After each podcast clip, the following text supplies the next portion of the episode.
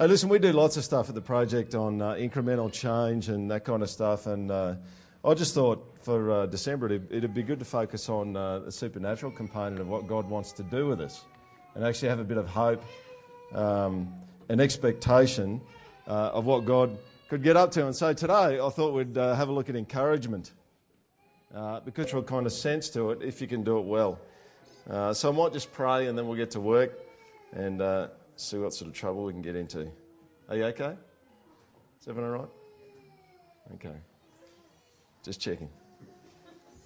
Jesus, thanks for uh, being encouraging.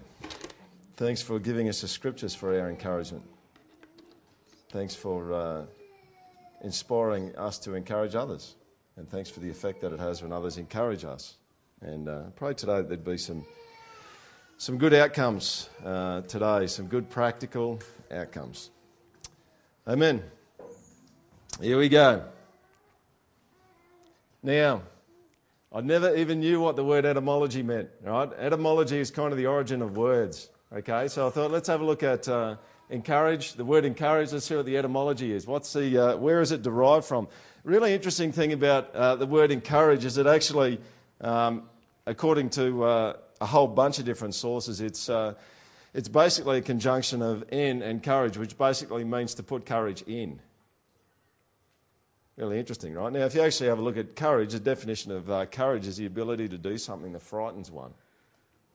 So when you think about it, this is uh, really quite interesting. According to uh, Merriam Webster, you won't be able to see that small text there, but uh, the Merriam Webster dictionary actually says uh, that in, to encourage someone is to attempt to persuade them, to urge them, and to spur them on to something. Now, the really interesting thing about all of this is when you actually look at the origin of the word encourage, it actually has a future orientation. Lots of people talk about how oh, someone did something good, so I'm going to go and encourage them. Well, that's probably not encouragement. That's probably praise. And not that, I mean, that, that would be weird, wouldn't it? Yeah, I'm going to go and praise them. And you say, oh, oh, that's weird, right? And Diff's probably going to talk a little bit about that next week. But encouragement, you notice this, it's actually got a future orientation and it's got a future orientation to, uh, to help people to move forward into something. So today, I'm going to do a four point sermon. Yeah, this is a new one for me. And I, I reckon there are uh, four aspects of encouragement. But before I do that, I just want to read this scripture from uh, Hebrews 10:24. See this? It says, "Let us consider how to stir one another up to love and good works." See, that's encouragement. Now, that, that's all of our job. If you're a Christian and you're in the church, and I assume most of you are, it's your job to actually think about how can I. My dad always used to talk about being a stirrer, all right? The Bible says you need to be a stirrer. Okay? Stir people up to do crazy stuff. All right? To, take, to have courage. Fill people with courage so they can actually do some things that are particularly difficult. And that's pretty similar. If you look up there, that, that scripture, Hebrews 10.24, is very similar to the Merriam-Webster dictionary, which says that to encourage someone is to spur them on, stir them up. All right? So, as I said before, encouragement's future focused, praise is past focused. Here's the four aspects of encouragement I want to look at today. The first one's this encouragement moves people toward perceived impossibilities. Second one, confounding variables in encouragement. I'm going to cover some of those. The third one is uh, encourages actually image God. And the fourth one is the uh, word encourage is a verb. A verb is what? A doing word, right? Good. So you're going to have homework. It's pretty straightforward. Here we go. Let's go with the first one. Encouragement stimulates people toward perceived impossibilities. This is kind of big time spun me out. Like the more I've been thinking about this, I've thought this is so true. If you actually encourage someone really well, what you're actually doing is you're engaging with someone who's faced with something that they think is just about impossible, and you're putting courage in them to attack that thing. So someone might say something like, It's too hard, I can't do it. See, that's a perceived impossibility. An encourager is someone who comes along and says, You can do it. God's going to work in you to actually get there. All right? Now, sometimes you may not have that level of confidence that the person's going to, there's going to be a perceived outcome, but you can at least encourage them look, God's with you, depend upon God, trust in God. Some people say, There's no way I could do that. An encourager might come along and say, Why not? I mean, if God wanted you to do it, you could do it, couldn't you? That would be, that would be some good encouragement. What about this? I'll never get out of this. This is, I mean, you think about the one thing I think people who are struggling, who, who uh, are either diagnosed or undiagnosed with depression, well, well, what do they think? I'm never going to get out. And an encourager comes along and says, It's not going to be like this forever. Yeah, and that's the thing. I mean, if, uh, I assume most of you struggle at some point in time. That's what it feels like when you get in the middle of it. It's like it's never going to end. An encourager comes along and says, It, it will end.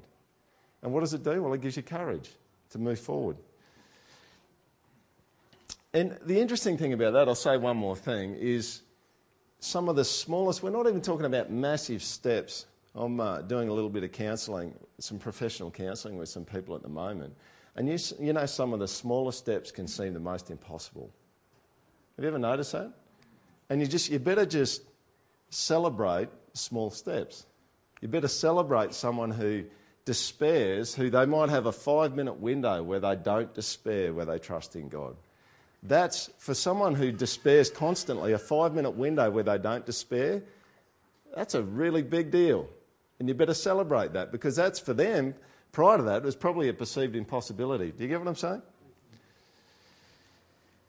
Everything keeps going wrong. This is like the spirit of Murphy is upon me. All right? Anything that can go wrong will go wrong at the worst possible time. All right? Everything's going wrong. It's a terrible day. I, got up this morning and it just nothing was right. All right? I don't even believe in the stars, but they're out of alignment and messing with my day. All right? And someone who comes along as an encourager comes along and intersects with someone who's saying everything keeps going wrong. I'm so tired. There's another one. Well, even youths grow tired and weary, don't they? But those that wait upon the Lord shall renew their strength. That's encouragement. What about this one? It probably won't work. There's a pessimist out there. It's just, no, it's not going to work. I mean, I could try, but it's not even worth trying because it won't work. You have people like that. So, encouragement stimulates people toward perceived possibilities. It gives people support, it, it, it, brings confidence, it gives people courage to pursue a particular direction.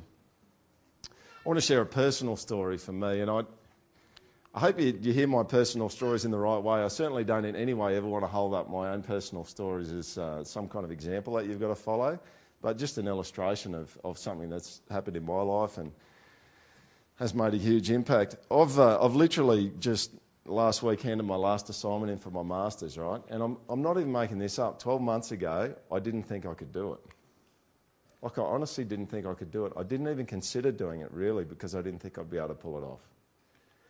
And I had this really curious, a, a couple of really weird kind of meetings with Diff.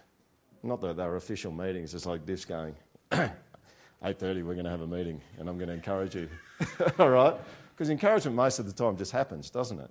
You know, if you're inclined that way and you're seeking God and you're saying, what would you have me to say? They just kind of happen. Now, the interesting thing about Diff is he wouldn't even say that. We were just in there talking. And he said to me, he goes, you know what? He goes, you could do that, you know. You should go and do that. You could do it. And he probably doesn't even feel like it's it was encouragement that much, but you know what? It was. Because all of a sudden there was a part of me that was the impossible bit that just got unlocked. And all of a sudden I started thinking, maybe I could. Now, as soon as you get into the maybe you can land, you're in the land where God can actually lead you, right? Until you get there, you're not in a place where God can actually lead you. Now, the interesting thing is, he went on and he said to me, and I'm not saying this, I'm just, I'm just sharing this with you, right? Because I honestly think I'm not smart. Honestly, I don't, I, am not that smart. And some of you going, it's true. We've seen that. Right? He's not, he's an idiot. No, not really. But I, honestly, I'm not that smart. I mean, my, one of my subjects in, in semester two of my undergrad teaching degree, I literally, I got fifth, I, I went in there, this, I've got to tell you this, this is an embarrassing thing for me. I sat down and I, I added up all the marks that I'd got already in that unit, and I worked out what I needed to do in the test to pass, right? And I got in there, which is like, let's aim as low as you can and get through. That's pretty much what the logic was. Now, I got in there and it was just ah, you know, it was like stepping into the, into the cage of a man eating lion. You know, it was a terrible exam. It was like probably the worst case scenario. I get my grades back. I got 50.0%. All right? And it was just like, that's right on, yeah, that is the edge. Just, just in case you're wondering, that, that was the edge. And my GPA would have been, I don't know, terrible. Four point something, 4.6 or 8 or something. Now, the really interesting thing is, I, this conversation's happening with Diff. He's saying, You could do it. And I'm just going, No, I'm not that good at it. I can't do it. I'm not that smart. And he's, he's kind of going, Well, I think you could, you know. That was kind of what he was saying. And in the end, what happens was God's kind of starting to conspire a bit. And I'm just thinking, Well, maybe this is where God's leading. So the other thing that he said, which is really interesting, he said, You know what? He said, You should go and do a doctorate. And I'm just going, That is the most ridiculous thing I've ever heard in my life right? But you know what I'm thinking about now? About whether God might have me do a doctorate in ministry, all right? For the good of the church here and for the good of biblical counselling and all that sort of stuff, right? Now, I'm not, I'm not smart, right? I'm just not smart. But the thing is, it doesn't come down to your natural ability as much as it comes down to what God calls you into because He kind of equips you to get that done. And I think that's a huge thing, a huge lesson for us probably is how do, how do we move people from that I can't do this, the impossibility of it, into them, maybe I could. Because that's the zone at which God actually starts to lead people and take people somewhere. Do you get what I'm saying? And so don't, I'm not holding myself up as some example you ought to follow because I don't think I'm a very good example for you. But I am a good example of the fact that someone said something to me that unlocked the impossibility and opened up the option that God could actually lead me into a particular area, right? Now, here's the thing my grades, I've never got better grades than what I'm getting at the moment. And it doesn't make sense to me. I don't understand why it's happening. But it's happening. And I'm, I'm happy. I'm happy for it. And I struggle with grade idolatry, but anyway.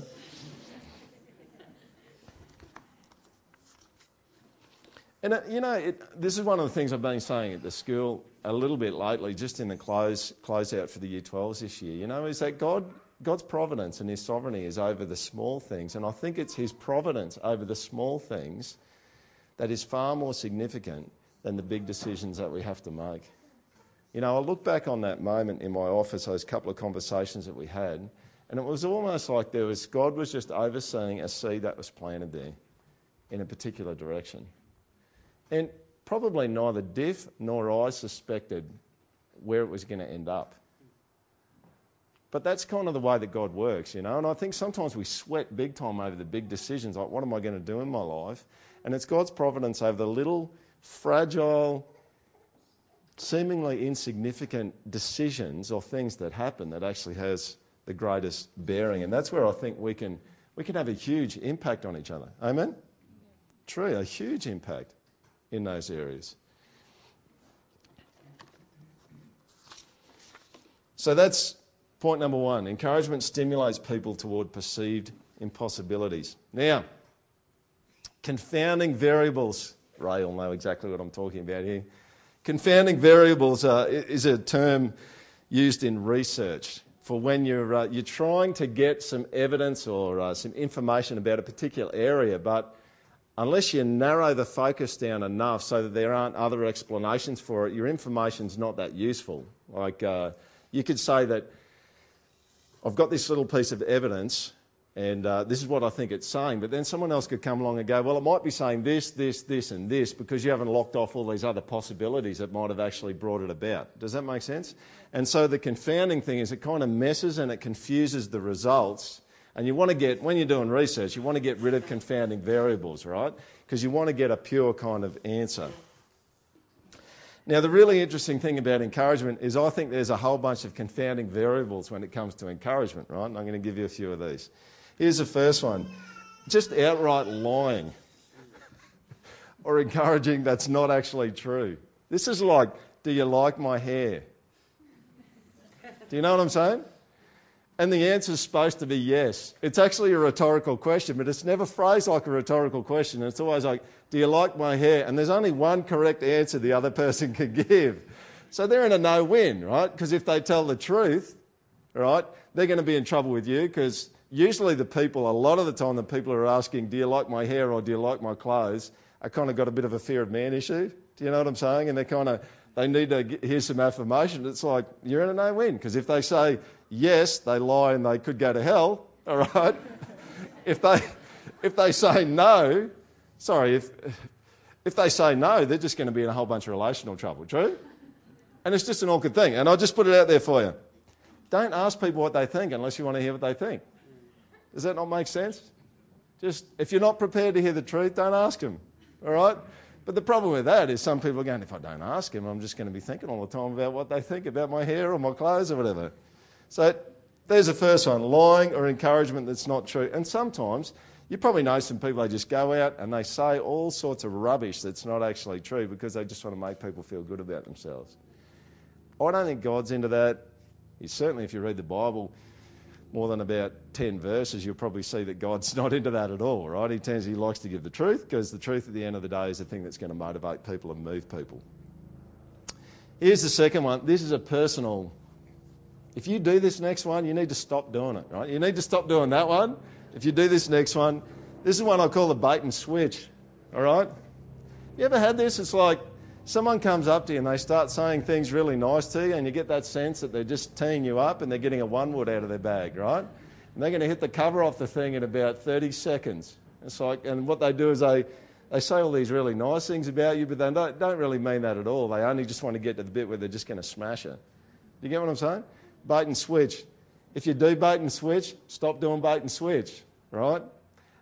I think it's a fair thing. If you've got some truth that you need to speak to someone, speak it, but don't try and sugarcoat it with some nice stuff at the start.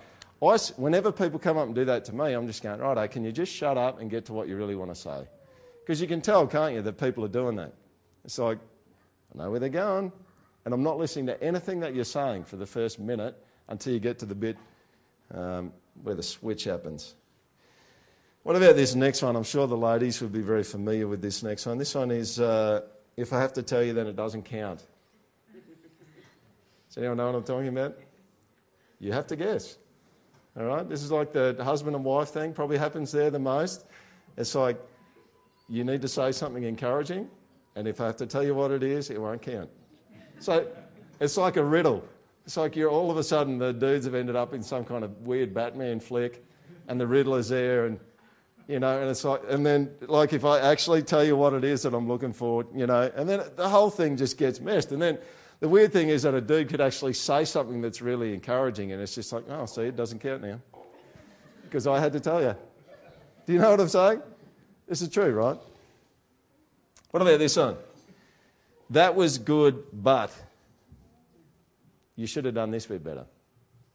Now, this is not really a bait and switch. This is kind of perfectionist kind of bait and switch a bit, right? Because they probably do mean that you did a good job in a particular thing, but it's like, well, I'm sorry. I mean, you did, that was good, but it's not perfect. I'm sorry. It's like, like what is? What is perfect? You know? So I just encourage you, if you're one of these people, you just go, well, it was really good what you did there, but then you have to tell them what wasn't perfect. Uh, it's probably just going to mess with the encouragement a little bit. Oh, this is another good one. I scratch your back, you scratch mine. You ever known people like this? They go up and they give an encouragement because they want one from someone else. This is, I mean, this is just absolutely. Facebook thrives on this and lives on it, right? Like for like. Yeah. Like for a rate. You guys have heard me say this sort of stuff before, maybe not everyone here. It just, if you're not into that, it's a good thing. Stay out of it, all right? Uh, it's not the most evil thing in the world, but it's just a messy, narcissistic kind of thing. And it's interesting. I, mean, it happens on Facebook, but it only happens on Facebook because it happens on, in real life, right? And people go up and they say things nice to each other, hoping to get something back. Just messes with it. What about this one? Some of you might go, focus on good things and someone's like, I can't find any. All right? They're just an idiot. I can't think of anything good that I would actually say about this particular person. This particular person, they're an idiot. All right, but you know what? Telling someone that they're an idiot or they're a loser or they're just short of the mark all the time is not going to actually help people grow that much. There's times where you need to speak the truth to each other, absolutely. And hopefully you hear that at the project. But if you're just going to smash someone with their inadequacies and where they come short, um, it's never going to get them anywhere. All right, confession session. Who here has ever been an idiot? Excellent. All of us, right? So you know what it's like. Okay? And you know what doesn't help people generally is when you've been an idiot and you've just realised it, to have someone come up and tell you, what an idiot. True? You just go, well, I might as well stay an idiot.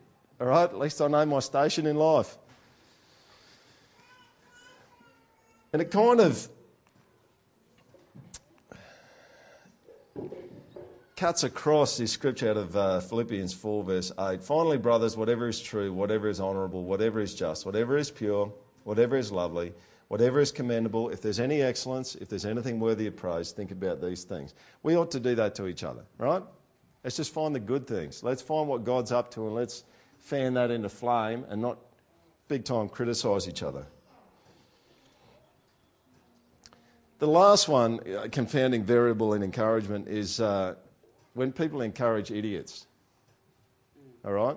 Like, and I'm, it's like different category to what I was just talking about when they encourage stupidity, which is what happens a lot. Um, check this out. This is a good example of it.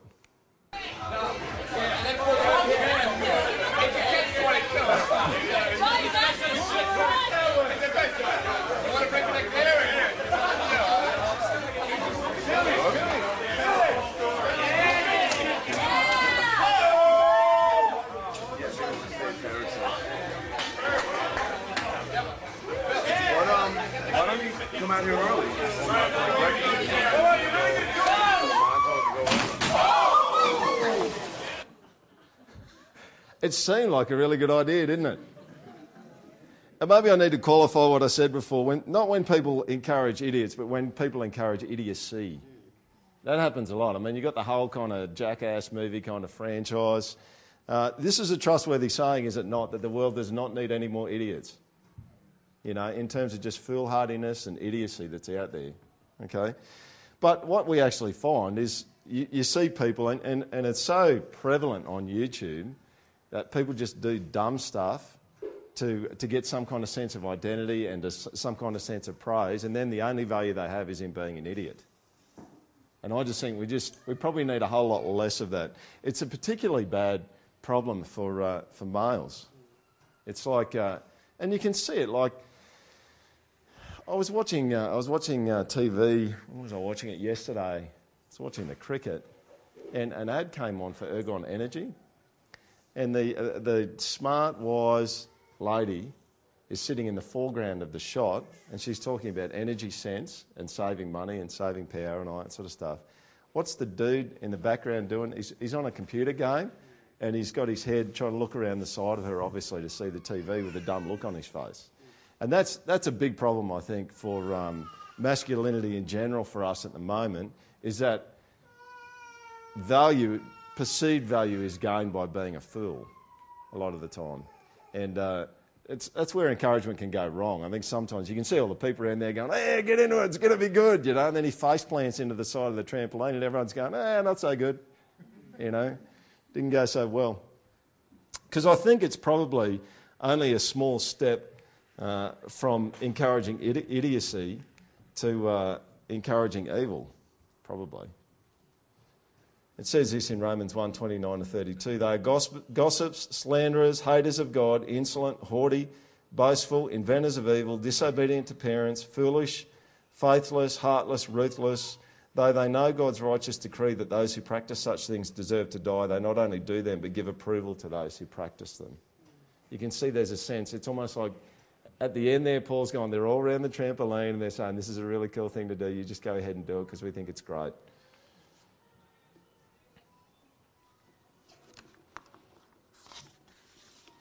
All right, here we go. Point three encourages image God. In uh, the latter part of Romans, there's a bit of a discussion about people who think it's only right to eat certain foods, and other people feel like you should be allowed to eat all, all foods. And uh, Paul in uh, chapter 15 actually makes an appeal to, um, to the church about how they should handle this situation of, of division in terms of what sort of food should be eaten. This is what he says We who are strong have an obligation to bear with failings of the weak and not to please ourselves. Let each of us please his neighbour for his good, to build him up. For Christ did not please himself, but as it is written, the reproaches of those who reproached you fell on me. For whatever was written in former days was written for our instruction, that through endurance and through the encouragement of the Scriptures we might have hope. Do you notice that? Through endurance and through the encouragement of the Scriptures we might have hope. See, the point of God writing things down is so that you'd be encouraged to attempt things that seem to be impossible. May the God of endurance and encouragement grant you to live in such harmony with one another in accordance with Christ Jesus, that together you may with one voice glorify the God and Father of our Lord Jesus Christ. Therefore, welcome one another as Christ has welcomed you for the glory of God. Do you notice here it says, the God of endurance and encouragement? All endurance and encouragement ultimately comes from Him. That's what that means. God's interested in encouragement. He's interested in his people attempting things that seem to be impossible. You see, and the point of the scriptures is encouragement. And you see this. I mean, this is not an exhaustive message today, but you, can, you only have to start thinking about some of the promises in the scriptures and you just realize it's all about encouragement, isn't it? It's all about moving someone to a place where they actually attempt something that they perceive to be impossible. Check this out from Romans 16, verse 33. In this, in this world, you'll have tribulation or trouble, but take heart. I've overcome the world. It's like you're going to have trouble. I mean, Jesus knows that for the first 300 years of Christianity, which is different to Islam, the first 300 years of Christianity, the Christians have been put to death for being Christians. The first 300 years of Islam, the Muslims were killing people. It was convert or die. Now, Jesus, Jesus knows that his people are going to get worked over for about three centuries. He says, In this world, you're going to have trouble. What's the encouragement? Take heart. I've overcome the world. And so you're going to get in situations that seem impossible, and you need to remember that I've overcome the world and to be able to walk into those and know that you're going to be okay, even if it does mean your physical demise. All right. So God is encouraging. When we encourage, we're like Him. Is everyone cool with that? That's really what this point is. When you encourage, you image God. You're like Him. You reflect Him. All right, last one. The word encourage is a verb. 1 Thessalonians 5, verse 9 to 11 says this For God has not destined us for wrath, but to obtain salvation through our Lord Jesus Christ, who died for us, so that whether we are awake or asleep, we might live with Him. What does Paul say then? Therefore, encourage one another and build one another up, just as you are doing. This is like an all play, you know? Play the games where it's an all play. This is an all play. Encouragement's an all play. So encourage. Paul's saying, do it.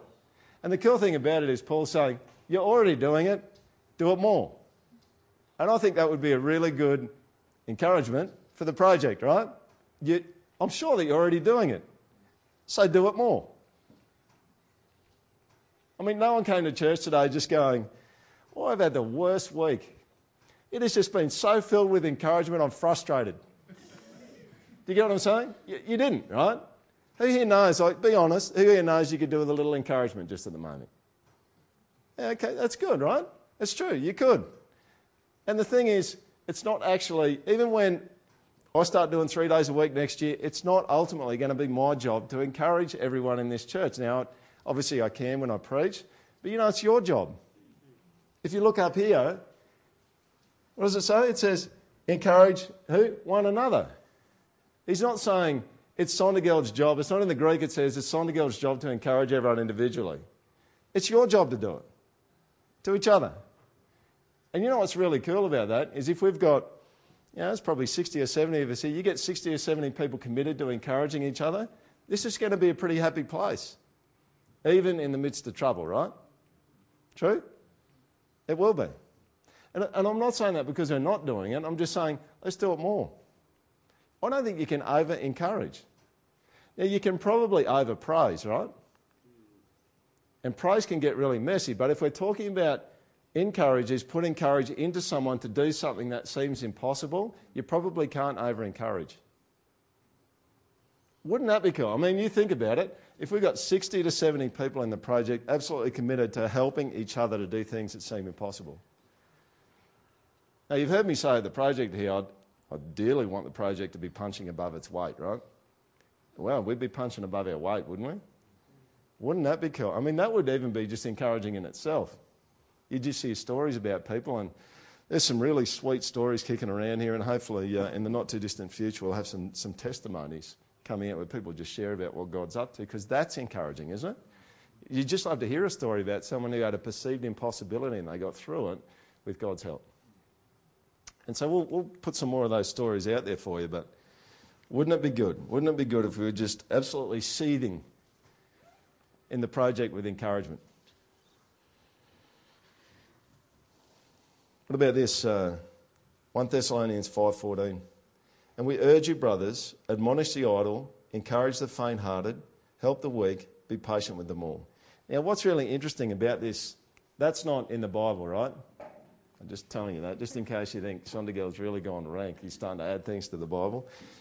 You just get in a lot of trouble for doing that. So uh, I won't be, there's no, I have no plans to do that, all right? But here's the thing, you know, how do you know who's faint hearted? And I'm just going to tell you, I'll just put it out there for you. You won't know who's faint hearted by just coming to church on Sunday morning. You just won't. You see, if you're, and, and, this is where I'm going with this whole encouragement thing, if encouragement is going to be a verb for you, you're going to need to know people pretty well. and I'm just telling you, you don't get to know people well by coming to church on Sunday. Sunday, according to the project, is the only day where the project does a program. The rest of the time, we want everything just to go out through relationships and through, hopefully, through community. And that's why we've got community groups. You see, you need to know what people's strengths are. You need to know what their weaknesses are. You probably need to get a sense of what people's callings are. You, uh, you need to know what their fears are, don't you? To help them, to encourage them. And the thing is, how are you going to do it? Now, there's some people at the project that kind of say to me, well, we need to make Sunday morning more of a community kind of thing. And I just think, well, we just want community to be. I mean, the, the, if you do that, and you're doing community for like an hour a week or an hour and a half a week. You with me? Mm.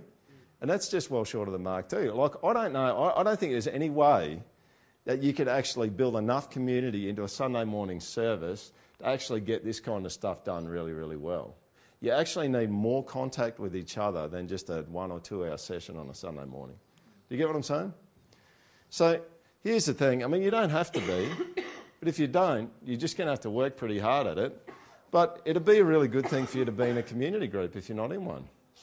And I know it's the end of the year, but sit down over the holidays and budget your time next year and budget time in every week to be in some kind of group or community group. We would say really clearly just be in one of our community groups and build deeper relationships and be in a place where you can encourage people. Is that, is that okay? Like you just need to be. Uh, this is like God saying to you, you need to encourage, and I'm saying, well, you can be, you can kind of give useless encouragement, or maybe not useless, that's being a bit harsh, but you can give very limited encouragement to someone that you know in a very limited way. Or you can get to know them and you can really get some deep encouragement for people helps them to head in a really strong, useful direction. When, uh, when I preach the, um, the anxiety series, I'm always a little bit nervous about that stuff because uh, there's not that many people in Australia saying what I'm saying about that kind of stuff, all right?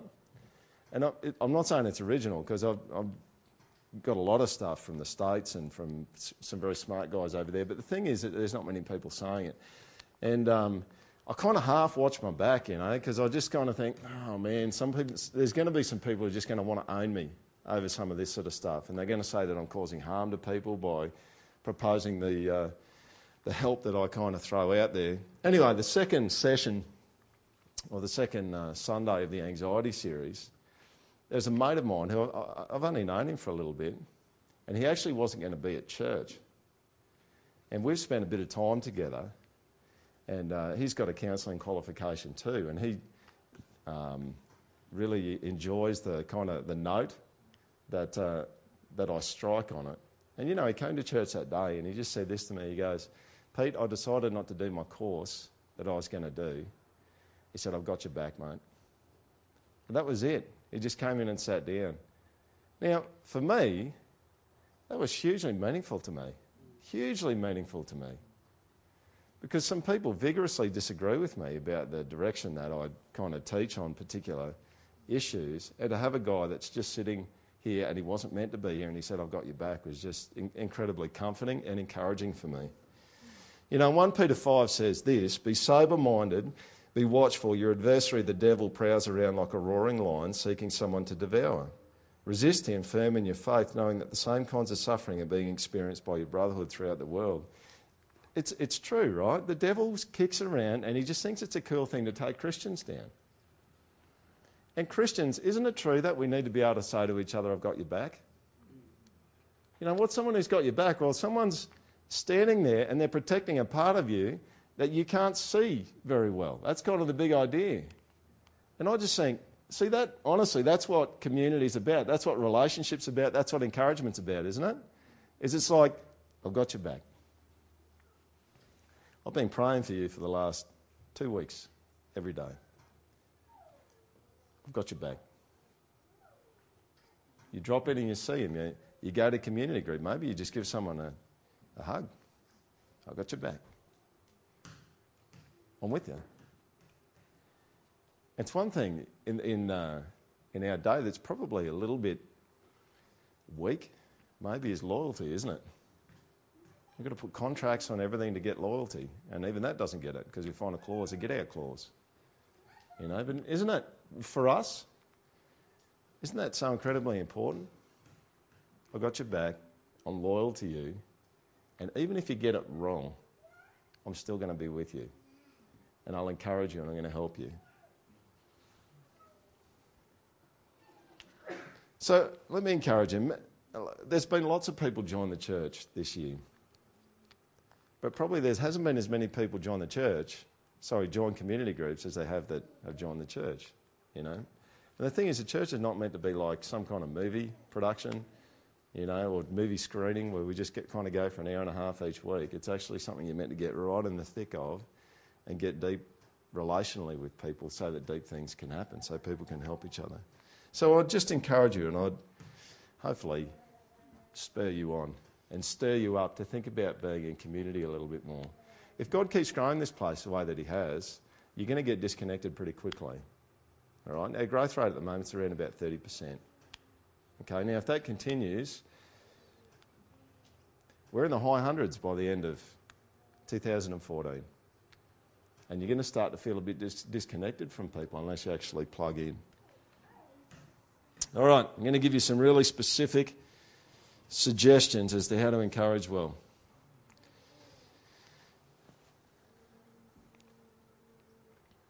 Because effective encouragement is skillful, it requires some skill. There's a, uh, a great proverb in uh, Proverbs 20, verse 5, that says, The purpose in a man's heart is like deep water, but a man of understanding will draw it out. You see that? It's just like the purposes in someone's heart is deep, but a smart, skillful man will be able to find it. And you need to be skillful in your encouragement. So let me give you some suggestions as to how you can be more skillful in your encouragement. First one's this don't encourage human potential. I um, have a regular question I ask students where I just say, Who here has ever had written, especially boys, who's ever had written on their report, such and such did really well but didn't live up to their potential? And most of them have, right? I mean, I had it on mine. And the really interesting thing with, uh, with males is as soon as you say that a male's got potential, he thinks that it's optional, whether he actually lives up to it or not. And it's okay if he doesn't. You notice that? It's like, oh, you're not living to your potential. You just go, oh, that's okay. That's because that's what I'm happy with right now. The alternative, I, I think a biblical understanding of it is saying that someone's got a particular calling from God. They've got a particular calling and a gift set, and God's calling upon them is to fulfill a certain thing. He's got certain jobs for them to do. And if they don't utilise their calling or their, uh, their giftings, they're actually being disobedient. You see the difference? One's optional, the other one's seeing it as disobedience. The second one there is don't encourage human potential, encourage potential in God. Because the Bible does talk about potential. But I would challenge you to find me a scripture where it talks about human potential. Because they're pretty hard to find. There's this classic verse in Isaiah where the prophet Isaiah says, You're a worm, Jacob, And then God says, I'm going to make you into a mighty threshing sledge and you're going to cut down mountains. Now, God tends to downplay human potential and upplay his potential with someone. True? And so I think that's what we need to do with each other is who knows what God might do with you. And do you know what? You, you need to be careful of that because some of you just go, oh, cool, I'm going to be famous. You just go, well, hang on, that's kind of a, you're on the wrong scale, right? Because the things, I mean, John the Baptist was a guy in some kind of weird camel's hair Jedi robe eating wild locusts and honey, and he was the greatest man that ever lived, right? So you've got to make sure that you're on the right scale. But God's going, I'm going to do some sensational things with you. And do you know, He wants to. And you know what? I think He is. But He wants to do more. And He wants our encouragement for each other to push each other into areas that are beyond our natural potential so that He gets to do what seems to be impossible. And it's a good thing. I mean, it's a good thing for me to think about with this church because where does God want the project to go? Well, He probably wants it to go to a place that I can't think of right now. Because if I can, and that doesn't mean that you don't plan, but if, if I can think of it now, it's a small vision, right? And I think God's up to things. He's always up to things that are bigger than what we think of. This uh, very wise man said to me just recently in an email, he said, um, God may have you in the place that you're in, and you may know why, but you may not. He may have you for a very specific reason. That's what he said. And I just thought that is just an incredibly perceptive statement. Because sometimes you can be in a place and you can go, well, this is a waste of time. I don't know what I'm doing here. But often, isn't it true that God has you in a place and He's just kind of going, well, I've got a plan for the future. You just can't see it right now, but I've got a plan. And just, that would be a good encouragement for people sometimes, wouldn't it? Just to say, you know what? You may know what God's up to by Him having you in this place, but you may not. And you just need to hang in there. And just keep going. Point three there. You're probably going to have to think and pray about encouragement. I think deep, motivational moving of people into play, areas that they need courage for, they need to be filled with courage for, to do that well, I think you're just going to have to think about it and pray about it.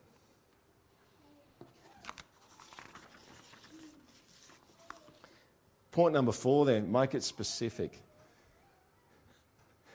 It's like, oh, you're such a lovely person. You just go, well, that, I mean, that, that, that's nice. And I don't start telling people they're dumb, right? But it does, do you see what I mean? It just doesn't, that's not going to move someone into a future place. Do you, do you get what I mean? It's, it's not going to probably help them to be courageous in an area that seems impossible to them. You need to be more specific. You need to get into the details a little bit more. And I'm not saying not to do the other stuff, I'm saying just add more to it, all right? Just get more skill in encouraging. People who are curious listeners are really good encouragers. So just be a curious listener. I think people are weird, right? But everyone, myself included, and, I, and weird in an interesting way. I like to just watch them and listen to them, and I like to, well, no, maybe I don't like to watch myself much, but you get what I mean? I just think people are curiously weird and kind of interesting. And don't think, oh, I don't think you're a two headed alien or anything. That, but just be curious about people. Like when you hear something that's weird, just go, I why did they say that? Why, why do they think that? Not in a challenging way, just in a curious way. And just ask them, just say, hey, I noticed that you said this a while ago. Why'd you say that? Do you get, is that because you maybe you get a little bit nervous about that when that happens? Now, if you get onto some of that, you're in a really sweet spot for encouraging, right? Because all of a sudden you've, you've been curious, you've listened really well, you know what the fears, the anxieties are, you know what people's perceived limitations are. Because God's not that interested in perceived limitations, right? Every time in the Bible someone talks about perceived limitations, he just goes, I couldn't care less, right, about what your perceived limitations are. He says to Moses, you know, he says, I, I can't talk very well. God says, I made the tongue, you know, so I just recreate it. I'm just going to, it doesn't matter. This is what I'm, i want you to be in. And, and when you actually talk with people and you listen really well and you're curious with them, you'll, you'll hear those things. And the last thing is uh, some people need to think before, less before they encourage, and other people need to think more. All right? Some people are very, very good encouragers, very general, and maybe they need to slow down a little bit and just get some good detail and, and be thinking more about how would God have me encourage this person that helps them to go forward. Others think so much about what the encouraging, the right encouraging thing is to say, they never say it, or rarely. All right? So some people, if you if you rarely say it, say it more. It's like, I don't want to say the wrong thing. I'm just going, Are you serious? Like you're trying to encourage someone. right? I won't say any encouragement in case I say the wrong thing. Just go, No, just get it out there. All right, here's where I'm going to finish Acts 13, 13 to 15. Now, Paul and his companions set sail from Paphos and came to Perga in Pamphylia.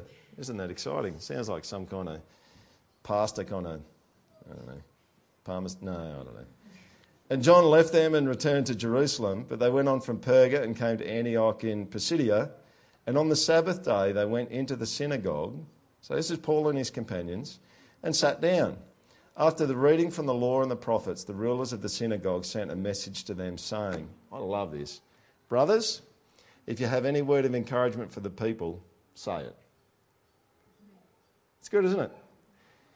Now, you know what's interesting about this is um, I, I believe that there's a whole bunch of people here who get promptings from the Holy Spirit, because I think God does this. He gives people promptings from the Holy Spirit to speak a word to someone. Now, some of you probably say it, but some of you don't, probably. And you need to set that thing free, right? Isn't that true? Amen? You need to set it free. And it's like, it's weird because people just go, oh, I don't want to, it may not be from God, you know? And, and it's like, when you think about that, it's like, I think God's telling me to encourage someone and I'm going to go up and then I do it. And then God goes, Oh, what are you doing? Do you know what I mean? And he's getting all fired up. It's like, seriously, do you think God's going to get angry if it wasn't from him and you went and encouraged someone? Seriously? No, he's not. And I'm a huge believer in the fact that God, by his Holy Spirit, speaks to people and gives them something just right on the money for where someone's at. And I think this happens a lot, probably. If you're a Christian, I think this probably happens a lot to you, and you need to listen to it a bit more it's probably a little bit, you need to be a little bit more circumspect and careful when it comes to something that might be challenging or critical because of the damage that you could cause. But seriously, with encouragement, why can't we just set the dogs loose? All right? Just let it go and see what God wants to do with it. What's the worst that could happen? It doesn't do anything. Now, Diff's going to talk next week about, about uh, how to receive encouragement, which is important too. But I'm only talking about offering it. Just, just offer it. And just, just set it loose. And this is a really interesting thing. Maybe today, some of you have thought, yeah, I can think of a couple of people that God put on my heart to encourage. Well, you need to hurry up and do it. Now, I'm not saying to just get ahead of God or just be presumptuous about it, but if He's asked you to do it and, and you just thought, you just had a gut feeling, I don't know how it. The weird thing about the way the Holy Spirit moves is that it takes a little while in your life just to work out how he tends to communicate to you. All right? And that's, that's a whole other message. So we're not going to get into that now, right? But he does, right? And it's just, I need to say something to someone. And maybe it's someone here.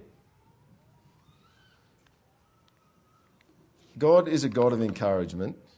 The Bible's all about encouragement. The scriptures were given for our encouragement, the scriptures say.